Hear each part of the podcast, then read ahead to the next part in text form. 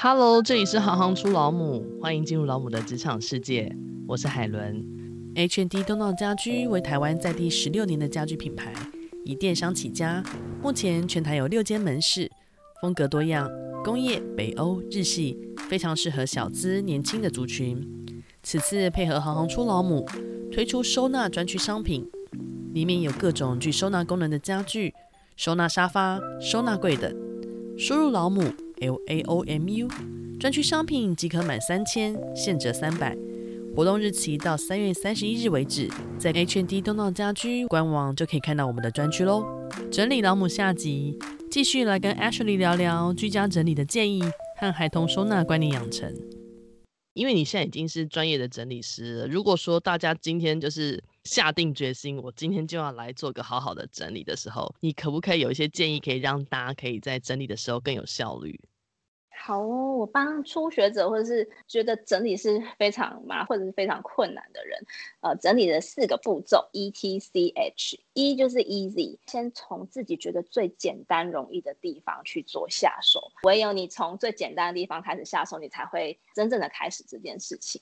那 T 呢是 ten minutes，就是十分钟的整理。因为其实有时候整理是是非常花时间的事情，天只要花十分钟去做整理，这十分钟你一个礼拜你就会有一个小时的时间了。其实一个小时的时间你就可以整理一个蛮大的范围了。C 呢就是 concentrate，这个 concentrate 它不是专注的意思，我所谓的 concentrate 就是我们整理的时候要集中同类型的物品，我们把同类型的物品集中出来，然后就会开始把类别分出来了，再分。类完物品，我们才开始去收纳的动作。因为大部分的人在整理的时候，都会想说：“哎，我是不是要先去买一些收纳盒，我再来整理？”其实不是的，整理的步骤应该是我们要先把所有的物集中起来，然后呢，才会知道它的数量跟类别。再分类完之后，我们才开始做收纳的动作。所以我会建议大家，就是在分类完之后，再去确定说你要留下哪些东西，才去采买收纳用品。H 呢，就是 home，这个家的意思就是说，我帮每一个物品去找到属于它的家，这样子你才能做好归位啊、定位的这个动作。那当你整理好的时候，你定位好的位置之后，往后你要再去做收拾、要去复原的时候，就会容易许多。这个是我给初学者的四个建议。如果说你自己是一个非常会整理的人，对整理也算蛮擅长的人的话，我有三个建议。我觉得整理是一个修行，当一个有意识的消费者，当你有意识的去选择你要购买的物品的时候，其实进来的东西就不会太多。第二个是一进一出的概念，就像我们吃东西，吃进去你要呃排泄出来，你的身体才不会生病嘛。空间也是，让空间达到平衡，这样空间才不会爆炸，才不会生病。如果你的空间是爆炸的状态的话，那我会建议你可能要做一进二出或是一进三出的动作。那第三个呢，谨慎的去思考，呃，你购物还有你物品丢弃一个平衡的循环。也就是说呢，我们在购买的时候，我们就要想说，哎，我今天买进来一样东西，那你可能就是家里你可能要看一下有哪些东西可能是需要出去的。那保持这样子的，算是一个友善的循环的时候，你的空间就会维持一个非常良好的一个互动。对于你刚刚一刚开始讲那个初学者的四个步骤。第三点，我觉得超有感。我前一阵子也在整理我们家的书房，我还没有那个意识，像您说，把使用跟不使用这件事情先做一个理清。我是先很单纯的就是否要淘汰，所以我可能就往前跳了一个。有些东西，这真的是你豁杂到情绪层面的时候，你就那个舍不得，然后就把它从整理箱 A 挪到整理箱 B。对，其实呃，这个也是我们大部分客户会遇到的问题，因为大家会纠结，因为可能一开始思考的方向可能就是朝向一个会走入死胡同的一个状态。那我举一个例子来说好了，之前曾经到一个客户家去整理，那时候是整理他们家客厅，从他们家鞋柜，然后抽屉，各式各样的柜子里面，就是搜刮出来，发现，哎，他竟然有四十几把牙刷。那牙医师不是都会建议我们说三个月可以换一次牙刷吗？所以我们其实一个人一年顶多就是只需要四支牙刷就够了。所以那时候算下，我就跟他说：“哎，你有四十支牙刷，那你的牙刷的量已经可以够你刷十年喽。”然后他一听就发现，哈，怎么怎么我的牙刷竟然可以刷十年？他就吓到了。然后这时候他才跟我说，他之前的状态，他可能。把东西收进去，他找不到牙刷，他就只好再跑去买新的牙刷。所以久而久之，他就累积到这么多支的牙刷。所以那一次的整理之后，他就告诉我说，他觉得整理的时候一定要做一个集中的动作，你才能判断说你拥有多少东西，你拥有多少支牙刷。那他整理好之后，清楚了他自己有这些牙刷，他暂时也可以不用再去买了。有没有客户曾经回应你说？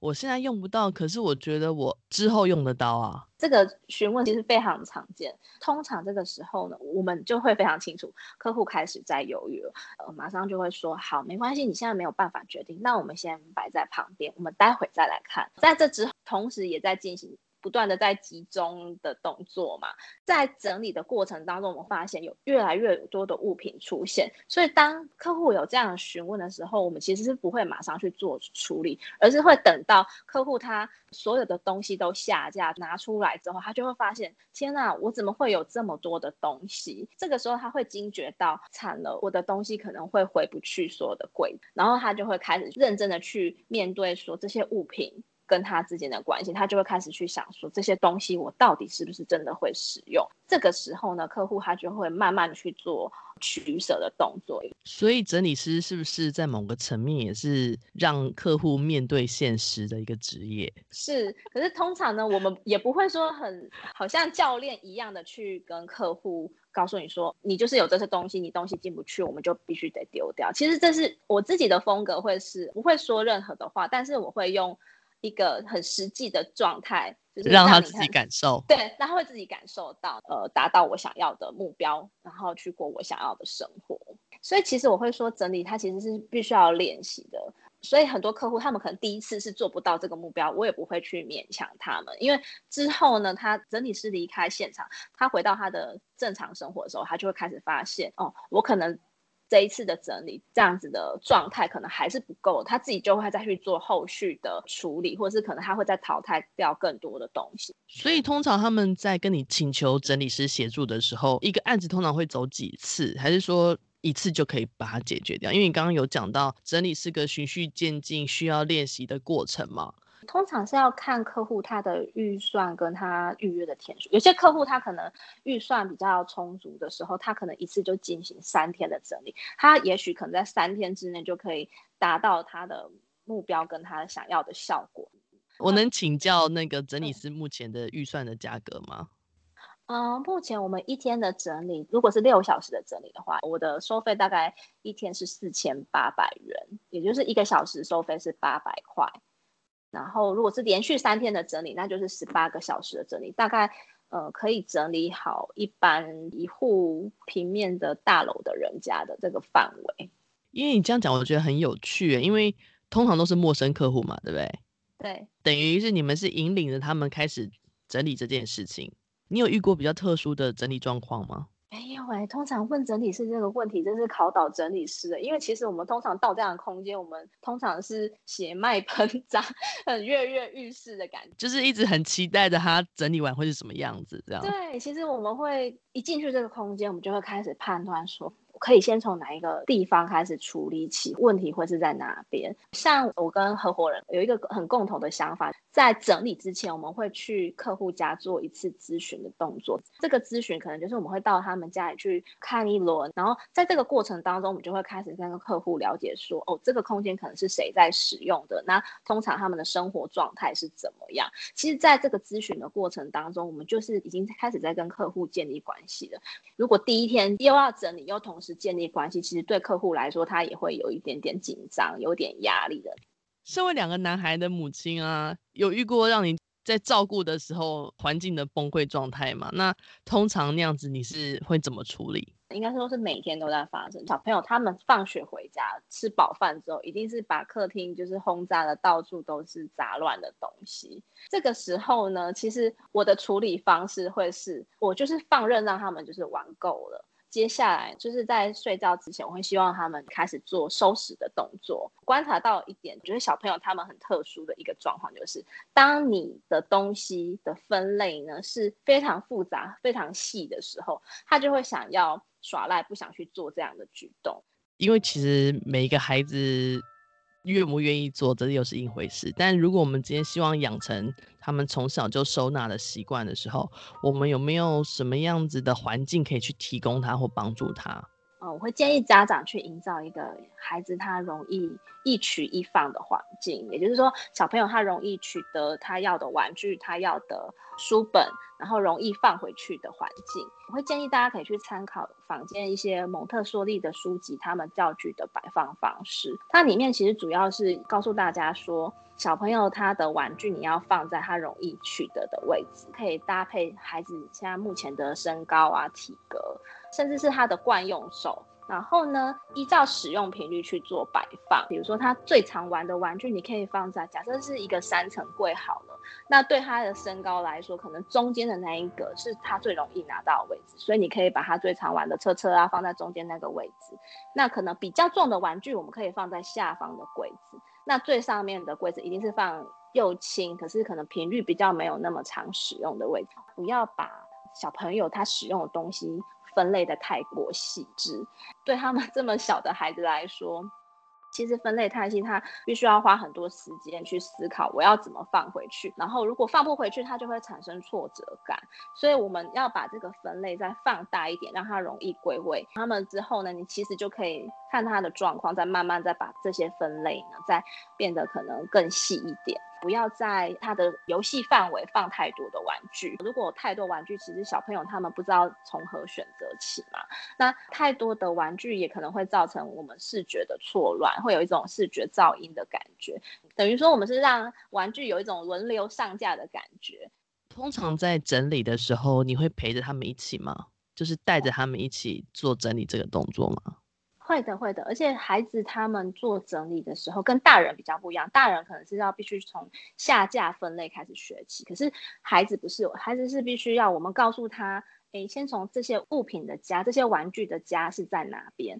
当他知道这个玩具家在哪里的时候，他就会开始学习定位这个动作。所以他们是从定位开始去学整理的。那如果说今天有其他的，不管是妈妈也好，或是呃学生族群也好，他们想要成为整理师的话，那有没有相关的课程啊，或是相关的学科或是书籍可以提供给大家参考？目前呢，台湾坊间有非常的多的整理课程可以进修，有分成台湾本土跟日本整理的这个专业的课程。那我自己是上了两个日本的专业课程，以及台湾的一个。整理师所开设课程，目前在台湾有日本 JALO 的课程，然后日本 Housekeeping 的课程，以及还有一个是在精英文教基金会，他们有跟日本的一个协会合作的一个整理课程。台湾呢，目前有诊疗，他们有开设课程莎莎老师、何安石老师他也有开设课程。在桃园有一个协会，他们有专门开设亲子收纳的整理课程。目前台湾有一所台南应用科技大学呢，他们有一个生活服务。物产业系，那这个系所他们也有教导到关于跟整理师是有相关。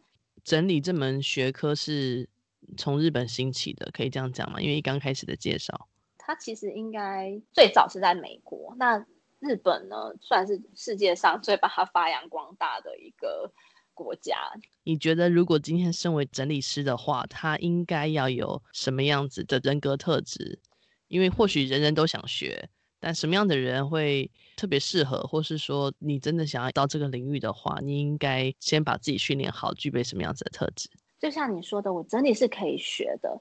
但是如果想要成为整理师的话，他其实要有相当程度的同理心。那我们都会说，你必须要先整理好自己的家里。你唯有把你自己的家里整理好，你有经历过这样整理的过程，你才能理解客户为什么在整理过程的时候会碰到一些困难，会遇到一些什么样的想法跟什么样的状况。可能你必须要非常懂得跟你的委托人做沟通，因为很多时候客户他的问题呢，可能会超出你的想象之外。有时候客户可能会问你说：“哎，我这个东西可能。”要怎么处理，然后或者是说，哎，我可不可以有哪些做法可以更好？那因为我整理的时候要有一些原则啦。有时候客户他提出的要求可能是你做不到的，那你要用一些方式去转化，让他感到安心，然后也不会不至于说太唐突。然后再必须要懂得去做时间管理。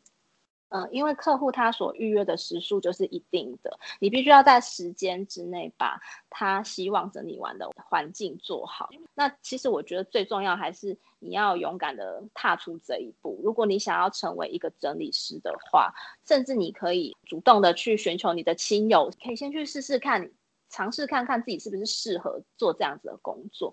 在做嗯、呃、整理案件的时候，你的委托人会一直都在你的身边吗？一定。因为在整理的时候，我们必须要跟客户确认这个东西他要不要留下来，然后他要怎么做决定，这个是我们没有办法去帮他做决定的。有很多时候委托我们来做服务的时候，都会认为说，我我人就是要离开，但这件事情是呃千万不可行的，因为一来是我们不知道怎么帮你的物品做决定，二来是因为有时候就是家里有一些贵重的东西在家里，其实这个对我们双方都是一个比较不安全、不保险的一个状态。正常的整理委托是那个环境状态是 OK 的，只是说物品很多，他不知道怎么收纳跟归纳。那你有遇过那种环境可怕的吗？我曾经遇过一个委托人，他他可能有养宠物啦，那因为环境太过杂乱，所以他没有办法好好去做到清洁的这一块。所以那时候整理的时候，就是可能墙角会有呃宠物的一些排泄物啊，然后甚至就是有壁癌，然后。整个这个地板呢是粘黏到一些污秽物的状态，那这个情况我觉得每个整理师都可能遇到啦。我甚至还有同行就是还遇到从客厅电视墙飞下来的飞鼠也有啊，所以其实各式各样的状况都有。那这个也是必须要在入行之前就要做好一个心理准备啊。那我自己是还蛮幸运的，可能我的客户他们就是大部分的客户他们都会很注重清洁这个部分。所以因为像我很怕蟑螂，那我目前还没有遇过活体蟑螂，我也觉得还蛮幸运的。因为每个人对于整理师的预期心理不一样啊，说不定有一些是环境状态就已经是。不 OK 的情况下，然后祈祷你们可以来拯救他们。目前的委托人家里状态都算还不错。那你自己在开始进入整理收纳这个领域的时候，你念了个课程吗？你大概花了多久时间？其实我大概花了一年多的时间，我自己还蛮幸运。刚好连续半年，这两个协会都有开课，然后也就顺利的一步一步的都拿到证照。像 JALO 的课程是他们直接跟他们买版权，然后请日本的老师来台湾授课，有翻译在旁边翻译。日本 Housekeeping 的这个课程比较特别，是呃，也就是我的老师他是呃日本人，那他是嫁来台湾的，所以他会讲中文。在这段访问之后，我觉得。